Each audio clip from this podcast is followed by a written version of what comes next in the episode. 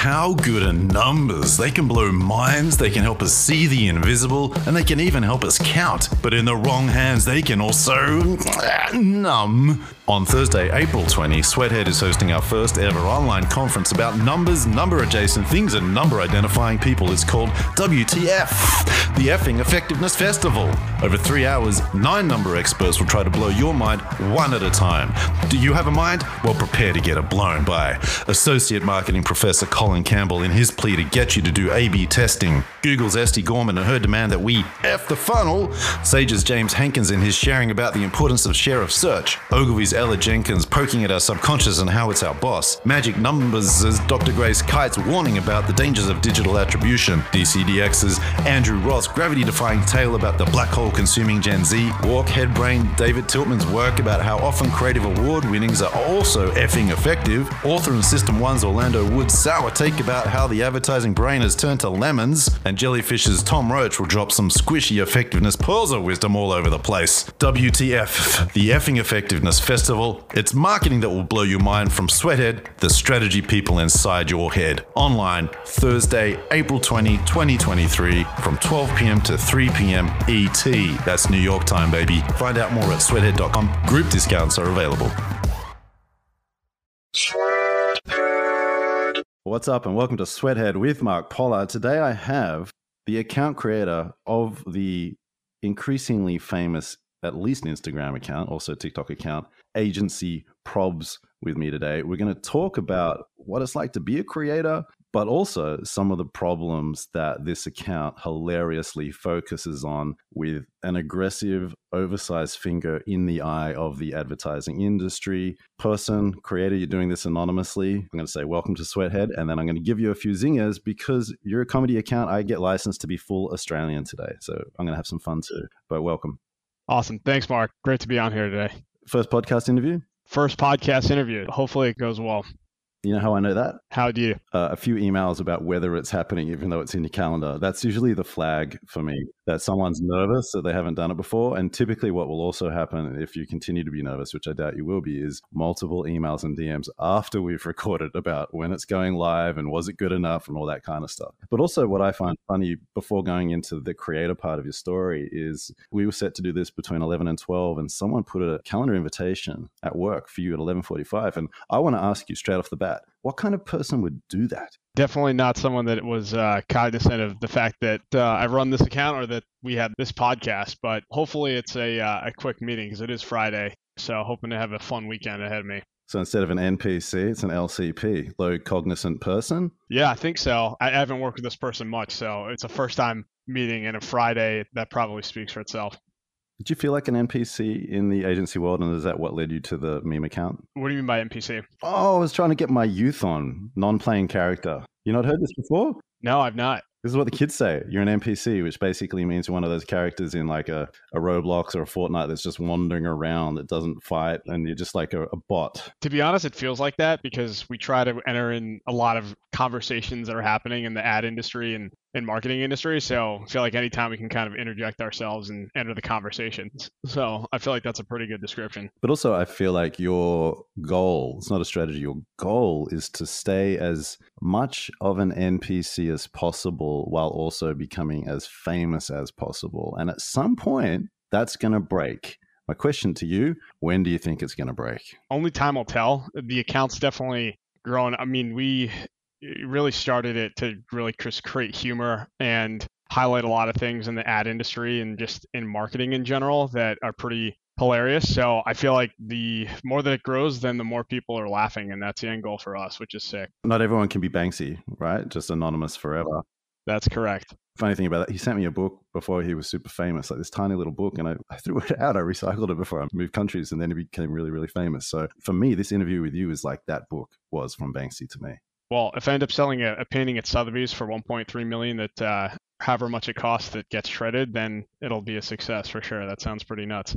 All right, let's talk about the creator lifestyle. When did you set up Agency Probs? And it was first on Instagram, not TikTok, right?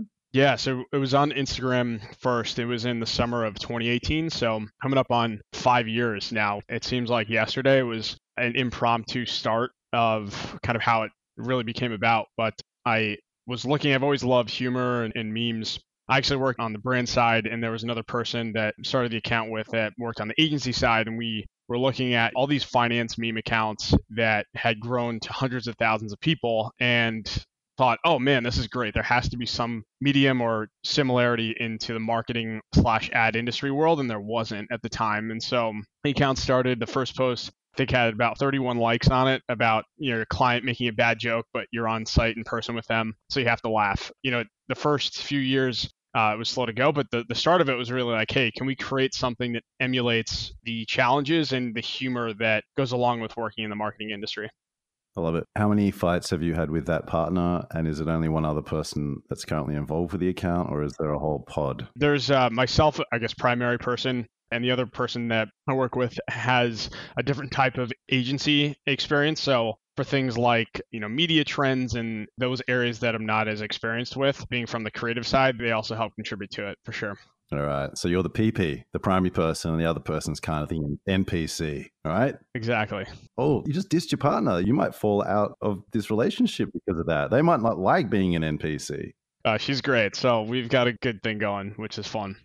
All right. I know I'm stretching the Australianness of this interaction already obviously you set up on Instagram at that time in 2018 because TikTok was barely a thing. Well, I can't remember what time or what year TikTok started, but it didn't get big, I, I don't think, until 2020. What's been your experience on Instagram compared to TikTok? You know, TikTok, when it really started to just create rapid adoption after 2020, a lot of the features and the way that the kind of audience it seemed like were interested in those people. So versus, you know, meme accounts that may feature uh, famous people or comedic references, it's more difficult to apply that. So we've definitely found it a little bit more challenging to grow on TikTok. I mean, we did have one recently on Thanksgiving about working during Thanksgiving that had about 1.3 million views on TikTok.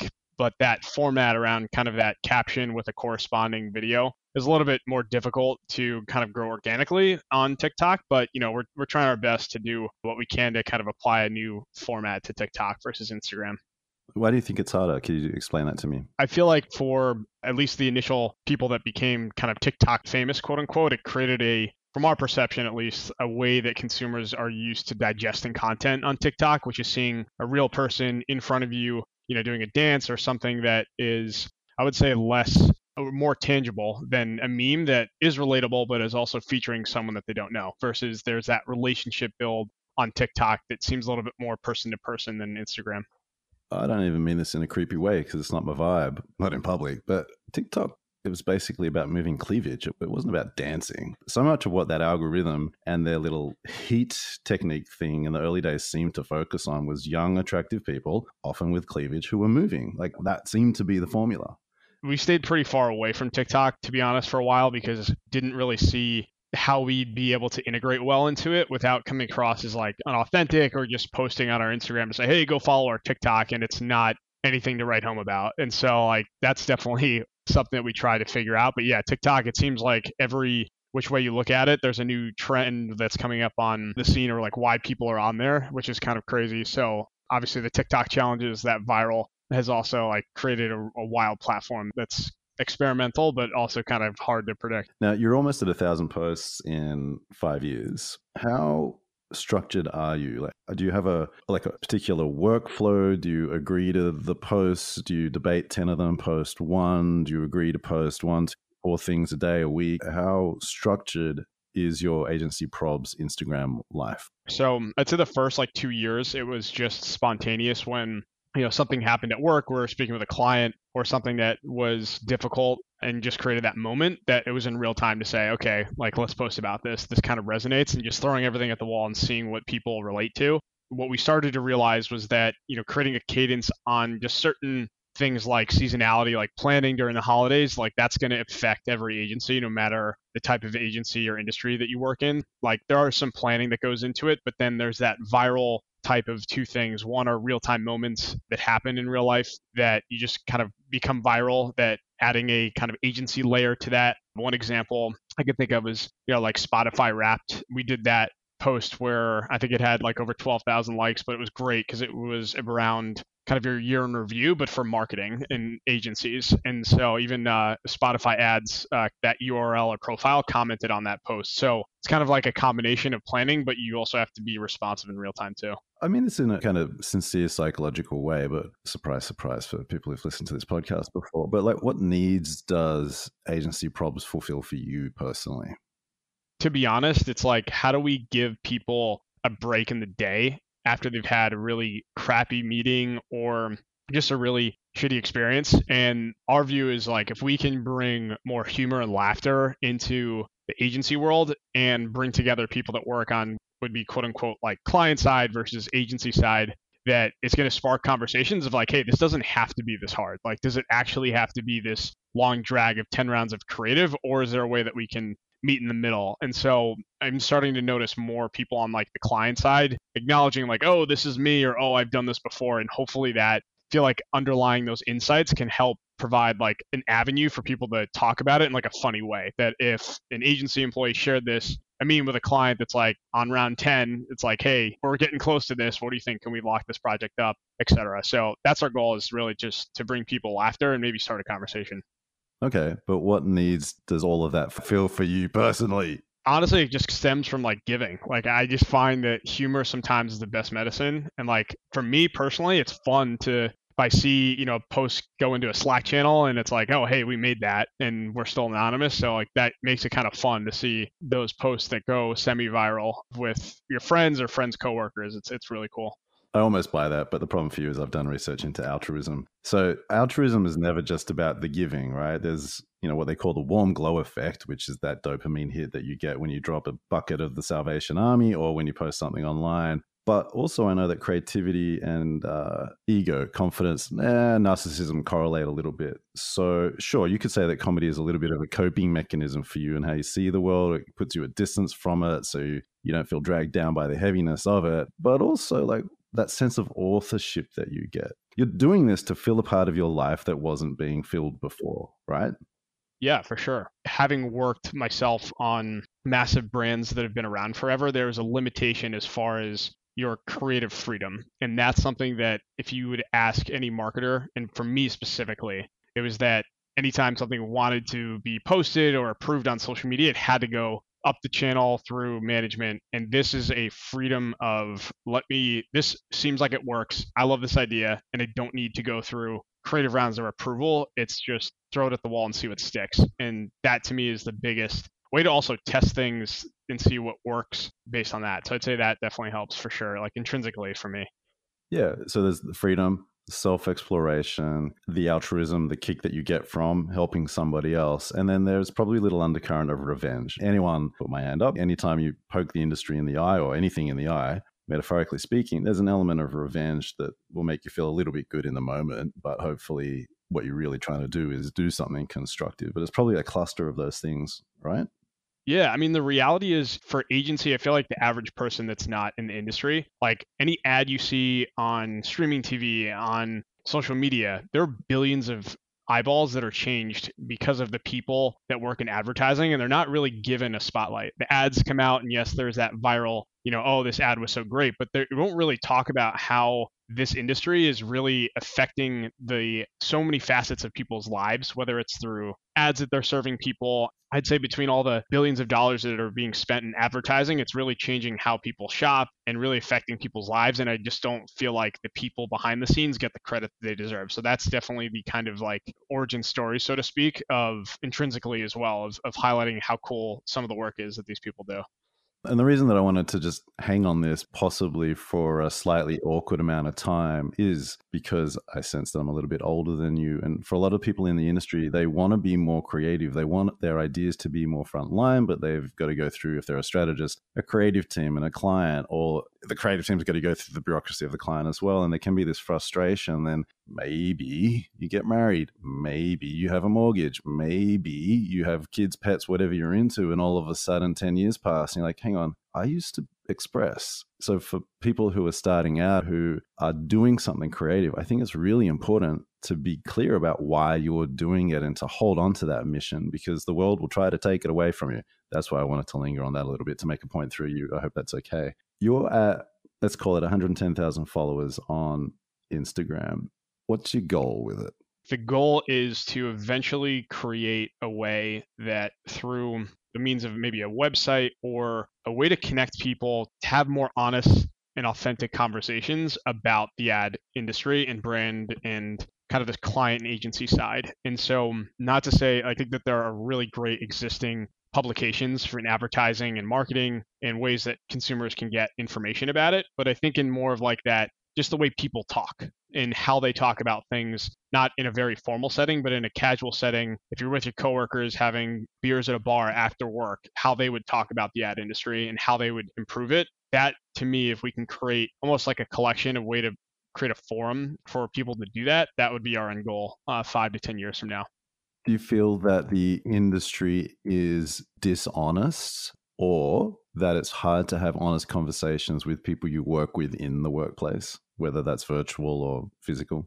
I wouldn't say that the industry is dishonest. I just think that a lot of publications on that cover marketing and not specific to any like publication, but in general, a lot of the way that ads are just it's talked about is in a very formal style and vernacular. And what's missing is kind of that grittiness behind okay this ad was great but what actually went into it like was it a pain in the ass to shoot like one of uh, a good example is I, I think a lot of commercials what consumers see can be very perceptive of like oh this is viral but for example like the most interesting man or like the old spice guy those commercials the complexity behind those takes and all of those things that I feel like doesn't really see the light of day as much could be really fun for the average person, not just someone that works in advertising.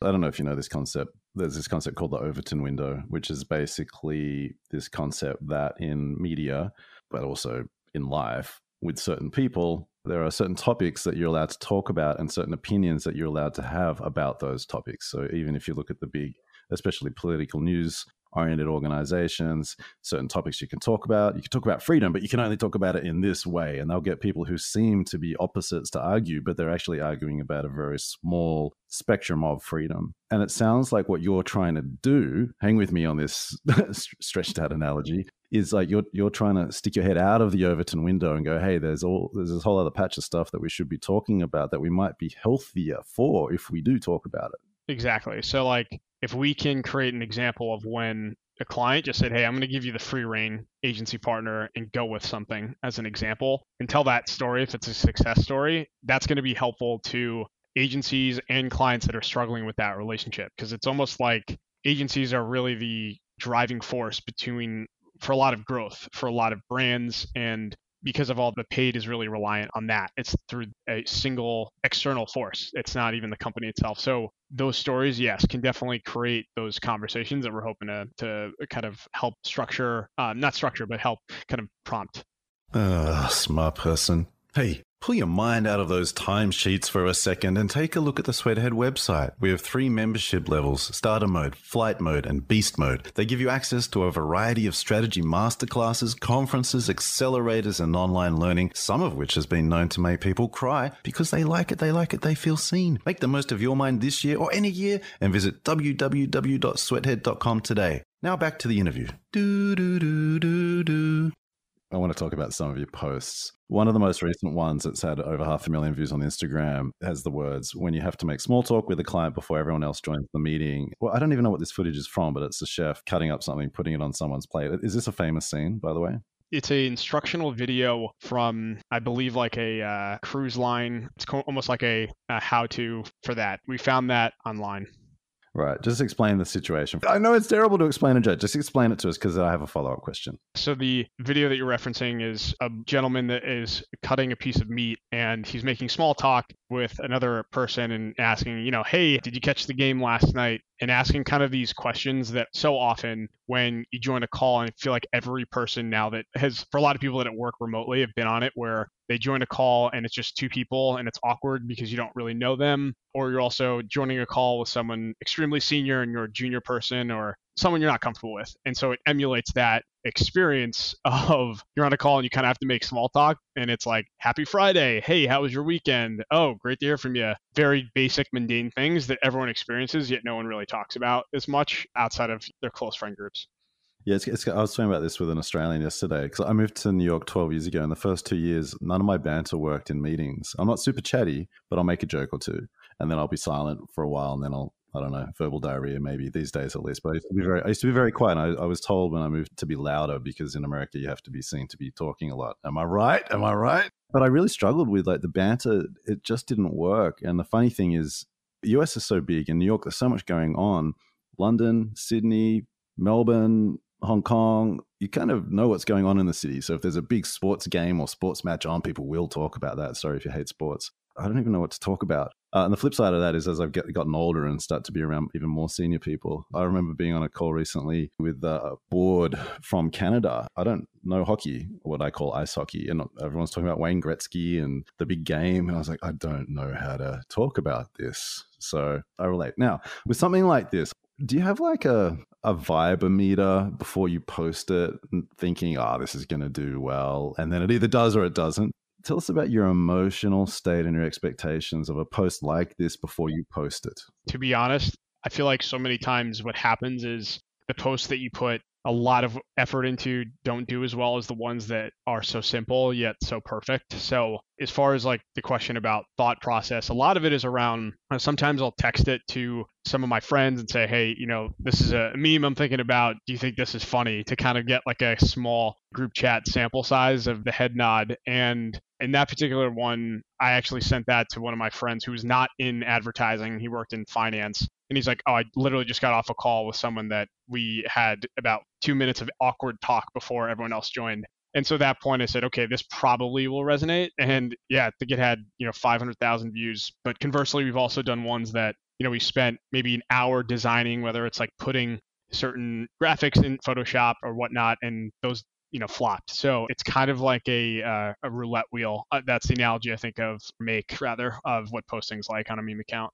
You test or workshop most of the posts beforehand, is that right? Definitely. We don't have like a, a burner account or something that we post things on just to see, but primarily, yeah, with like my friend group that has a really great sense of humor that we usually just will volleys things back and forth and like feel like also what's interesting culturally is memes also get DM'd and messaged back and forth all the time, not just obviously my account. So I feel like there's also barometer there to see, you know, what else is resonating as well.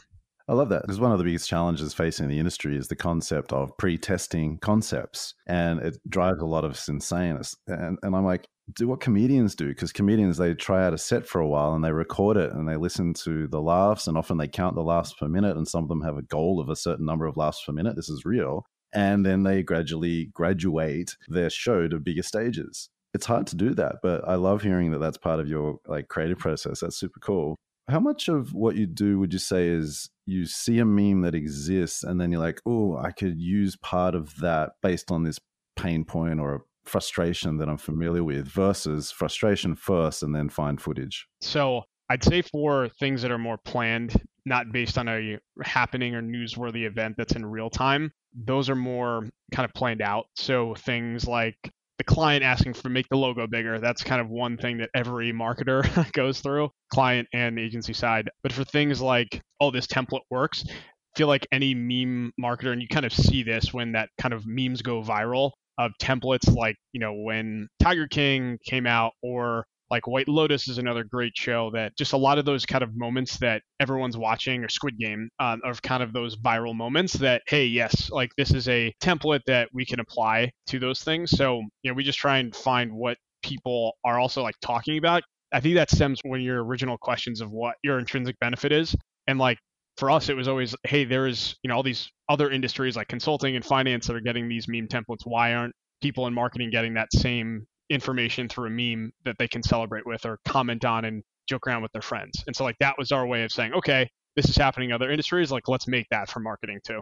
It's really cool. I think you've probably stumbled on this organically, but the creative process you go through, I think it's beautiful. It's pure. I love it. What do you think right now are the three most hilarious yet frustrating things about working in advertising? I'd say the first most frustrating is that you're working almost at a organization that does not control a lot of the product. So for example, you're almost on the receiving end of, hey, this is the new product that we're launching or this is the new thing that we need to work around. And so you're almost always being reactive to things versus it's very rare that an agency can come to the table with like, hey, this is a product idea that we have, or this is kind of the ownership idea. So I'd say that's the first one. Second piece I'd say is it's a really rapidly changing industry. So things like privacy law changes or the way that advertising is bought, those changes happen really quickly. And the challenge is that for an agency, they're always the one that are responsible for, okay, this change happened.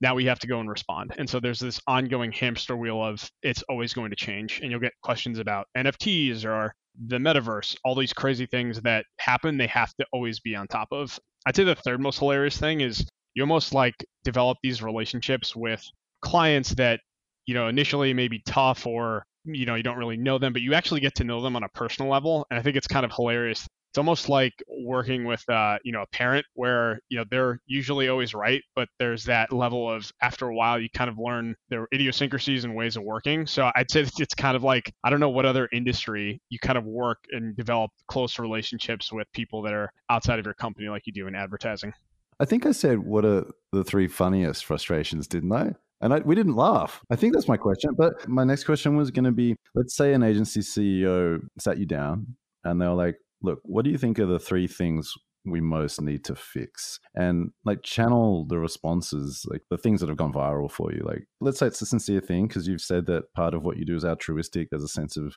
gentle activism trying to make the industry or working practices better for people. What do you think are the three things that agency ceos should urgently think about fixing so that their people feel more supported and like they're working in a healthier company slash industry yeah, I'd say the first is when you can be selective about who you want as a client. So, like, do you want to work with someone? Yeah, obviously you have to pay the bills, but if there are clients that create negative work experiences and tension in your team, I feel like agencies are so reliant because of changes an RFP process where now a client wants to change agencies or opening it up for review those are really hard. And so I think being able to say no is one of the things that agency, you know, CEOs could look at. I'd say the other piece is just listening. It feels like there's a lot of agencies that it's like lunch and learns where it's like, yeah, okay, we're getting, you know, free pizza for lunch, but it's like, no, we want, you know, a pay raise or we want actual improvements into the ways that we work. And that I feel like is something that maybe doesn't get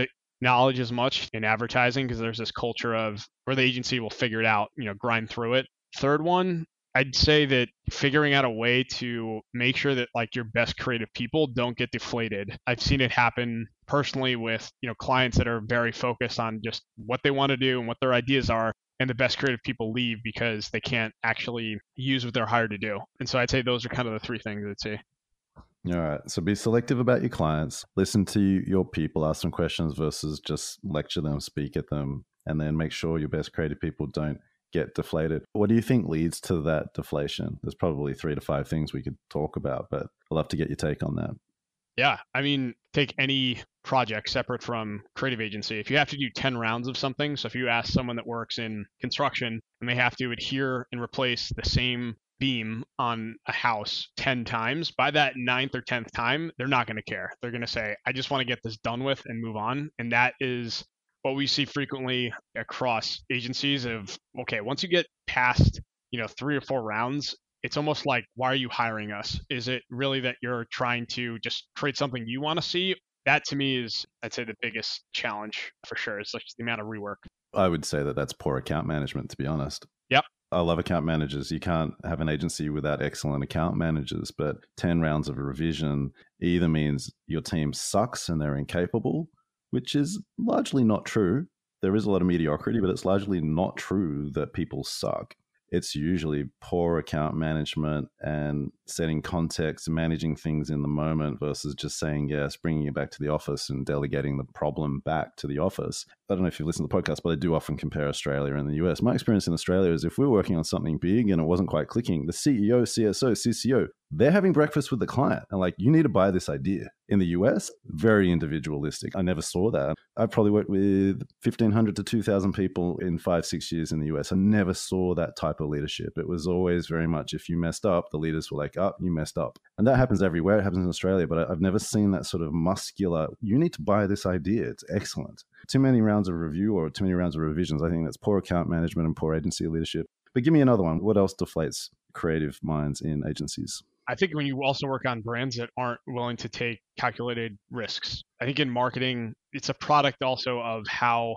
consumers have just changed how they digest content. It's not just here's a billboard with product attributes. That doesn't sell. For people, it's not going to create an incremental lift if, you know, a brief says, hey, we want to grow sales by 5 to 10%. You know, that's going to require something that you haven't done before. And so for those ways that you're able to do that, whether it's through like influencer partnerships, which we do, also just through ways that you're able to reach people in like a different way than just, hey, here are the product benefits. Like there's so many ways with marketing now that you can reach consumers that it's great. So I'd say that's another avenue of like being open to test things that you know might not work, but then you know that moving forward, okay, it's off the table. The challenge with that is sometimes the client and sometimes the agency leadership, they get caught up in a big lie, which is we're going to do great work. One, two, they then try to cast the creative and strategic talent to the account in a way where they maintain that lie, people come in, oh, we're going to do great work, and there's never any intention to do it. And I think, and then, and then to your point around honesty, the third part of that is they don't want to have an honest conversation because they're lying about the creative ambitions of a client. For me, the biggest red flag is if you're working with someone, or even if you're pitching to them, and you're like, "Tell me about two or three of your favorite campaigns that you might aspire to," and if they're blank, then they're not very interested in creativity. They're kind of acting. Final thing on that is I'm not talking to you, I'm sort of talking through you, but for those of you out there, Google the Boston Matrix. It's a Boston consulting group framework that's super famous. And I think it's useful for agencies to apply it to their clients because there are quadrants, four boxes. One of them is Cash Cow. Cash Cow, for example, is a brand that is in a market that's not growing, but it has decent share. What do you do to a cash cow? You milk it. But what does that mean? You put marketers and agency people on it who are not going to try to rock the boat too much just turn up, do your basic stuff, just milk the money. So have a look at that because I think a, an honest conversation about the Boston Matrix applied to agency clients could lead to a little bit more sanity. One more thing that deflates creative minds. I'd say burnout culture. And I don't want to phrase this like, okay, it's on account managers, like the first part, because there's also an element that an account manager is dealing with like external via the client and internal pressures. But I'd say anytime that it's more of hey let's arbitrarily work towards this date versus okay let's get this right. And that sometimes gets lost especially during like seasonal businesses whether it's for like a summer fourth of july or like a you know holiday promotion. Those are obviously very tough. But in ways which you can say hey we have another two weeks. We can make this creative that much better. And then that for the millions of people that you're reaching through then the media team it just makes things run easier so i'd say that not working towards just a date but also working on the focus on getting the content right yeah it's those two things together because there's arbitrary dates most dates are arbitrary right then there are fake dates that sometimes the client and the account team set because someone's going away for two weeks or because they don't trust the creative team and the strategist to do the stuff on time. So they like move things a little bit forward. And it just leads to a decrease in trust. But also to your second point, are we here to do effective work or are we, are we just here to work? Like, what game are we playing? Because if we're here to do effective work, let's talk about how we do effective work, which means we do need a little bit of time to think. We need clear feedback. We only want two or three rounds of feedback, etc. So those conversations are available to us. And I just hope there's enough agency leadership out there that will create a culture or create cultures to enable that. You mentioned influencer partnerships. What are you doing? What kind of partnerships is the account doing? Part of the benefit of the growth that we've had is that we also get reached out to just by different, whether it's not as much brands, but also just softwares that also help agencies. So whether it's through like media buying or being able to find freelance work outside of your nine to five, so to speak, as an employee. And our goal in that is to find companies that may not have as much awareness with, let's say, our followers and saying, okay, this actually can help. And that's something that I feel like is fun. We have also done partnership we did with uh, Anheuser-Busch with Bud Light with the Out of the Office campaign. Uh, that was a lot of fun, just highlighting kind of fun out of office emails that you would write if they were honest. You know, really just anything that we feel like could add value to our audience is where we're going to focus on. But we also inquiries for other things that if it doesn't resonate, it's like, hey, you know, we're good. Appreciate you reaching out, but it doesn't work. Okay. Do you personally feel way more creative through agency probs compared to the day job? How does that calibrate? Are you really creative in the day job and also really creative with agency probs, or does one really make up for the other? I'm just curious for me the meme account is a combination of yes getting it out of to people and having them laugh but it's also like it's a fun way for someone that works in marketing if you ask any marketer whether they're an agency a client they always have creative ideas and so to have an unfiltered way of that i think you're seeing that with not just like meme accounts, but as people create all the creator movement that we've seen across YouTube, TikTok, people want to just create their expression of whatever that is for them and not have you know the constrictions or restraints of a you know nine to five or company so i think you've seen that with like all these crazy influencers in terms of just their growth and it's like anyone's can try it and that's the great thing about what this next 10 to 15 years are going to look like is become their own company and their own brand I genuinely get excited hearing about this kind of stuff. Final question for you. You're about to attend this meeting that someone rudely put in over our meeting. Double question. One, will you take notes? And two, what weird behavior do you think is going to happen that you've already talked about in a meme? I'd say no, probably not taking notes just because it's more of a uh, creative call on a design that is now on third or fourth round. So I would expect that come Monday, there may be a meme that gets posted about the 10 to 15 rounds of creative and calling it a day because that is likely what this call is going to be. So it's now two minutes from now, which I'll let you know if that happens. So that's your prediction as well that this is going to lead to another round and another another round and another round.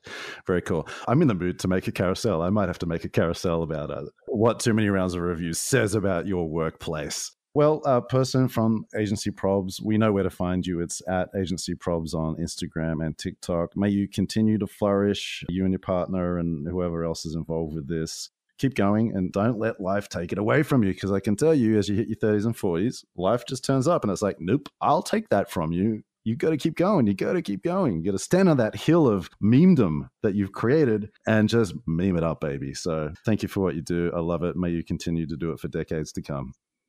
Awesome, Mark. Appreciate it. Thanks for having me on. Peace.